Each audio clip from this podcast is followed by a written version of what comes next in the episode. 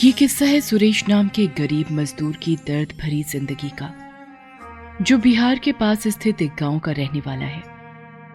Corona महामारी ने जब 2020 में आतंक मचाया था तो लाखों लोग दर दर भटक रहे थे, जिनमें गाँव से शहर आए मजदूर भी थे, जिनमें से सुरेश भी था। पर उस वक्त वो वापस गाँव चला गया।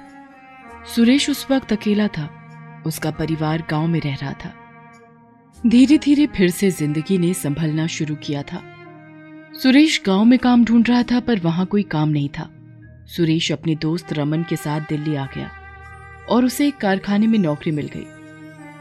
सुरेश की तनख्वाह भी दस हज़ार रुपए महीना तय हो गई। सुरेश ने सोचा कि परिवार को भी दिल्ली बुला लेता हूँ। गाँव में बूढ़े माँ बाप पत्नी और चार बच्चे अकेले कब तक रहेंगे? यही सोचकर सुरेश ने सबको दिल्ली बुला लिया। और दो हज़ार रुपए महीना किराए का एक घर ले लिया। सुरेश के दोस्त की पत्नी पहले से ही घरों में झाड़ू पोछे का काम करती थी। उसने सुरेश की पत्नी आशा को भी कुछ घरों में काम दिलवा दिया।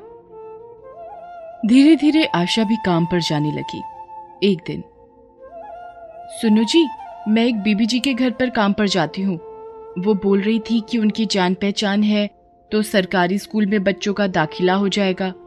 बस आधार कार्ड नया बनवा लो। ठीक है। आ, मैं कल ही सरकारी दफ्तर जाता हूँ और बच्चों का आधार कार्ड बनवा लेता हूँ। रोज़ाना की तरह आशा और सुरेश भी काम पर जाने लगे और बच्चे भी स्कूल जाने लगे।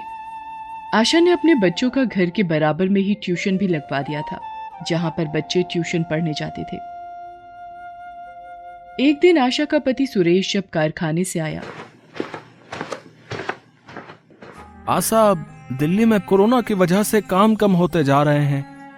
कारखाने के मालिक ने भी अगले दो साल तक तनख्वाह बढ़ाने से मना कर दिया है। इतने कम पैसों में गुजारा करना मुश्किल हो रहा है। गाँव से अब मैंने तुम सबको भी यहाँ बुला लिया। कैसे करेंगे गुजारा? समझ नहीं आ रहा आशा। आप चिंता मत करो, मुझे दो कोठियों में नया काम मिल गया है।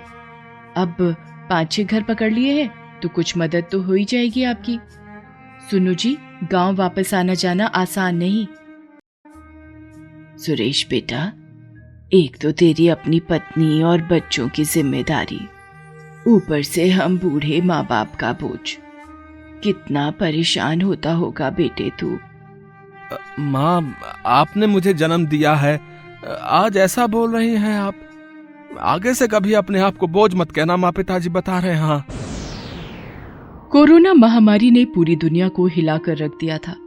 सुरेश का दोस्त रमन भी दिल्ली में रहकर परिवार के खर्च को नहीं उठा पा रहा था और गाँव में उसकी बूढ़ी माँ भी बीमार रहने लगी। वहाँ उनकी देखरेख करने वाला भी कोई नहीं था। रमन भी परेशान रहने लगा। सुरेश और आशा परिवार की देखभाल के साथ साथ काम पर भी जाते और जैसे तैसे रूखी सूखी खाकर गुजारा चला रहे थे। दिन बीतते रहे। अभी 2020 में इसकी चपेट में आकर किसी तरह लोग संभल ही रहे थे, पर कोरोना महामारी से मुक्ति नहीं मिली थी। मार्च 2021 के महीने में भारत की राजधानी समेत सभी राज्यों में एक बार फिर लोग कोरोना की चपेट में आने लगे, मरीज़ बढ़ने लगे। ये बीमारी तो अभी अपना फन फिर से फैलाएगी, ये किसी को नहीं पता था। मानो भारत देश में कोरोना महामारी का सैलाब सा आ गया हो। हर तरफ़ फिर से यही बातें।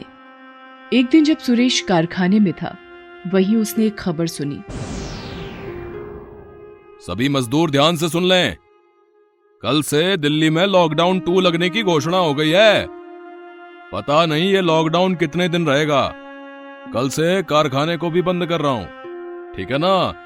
पता नहीं अब कब खोलूं, क्योंकि मरीज़ बढ़ रहे हैं भाई। इसलिए हमें भी काम बंद करने के आदेश मिले हैं सरकार की तरफ़ से। सुरेश घर आ जाता है और आशा को सारी बात बताता है। दोनों परेशान होने लगते हैं। सुरेश और रमन दोनों का कारखाने जाना बंद हो गया। तनख्वाह के नाम पर कारखाने के मालिक ने बहाना कर दिया कि काम ही नहीं हुआ। पेमेंट ही नहीं आई तो सबकी तनख्वाह बाद में देगा। वो भी पता नहीं कब। अगले दिन आशा घरों में काम करने गई होती है। आशा, मेरे पति बोल रहे हैं कि शहर में कोरोना के मरीज़ बढ़ रहे हैं।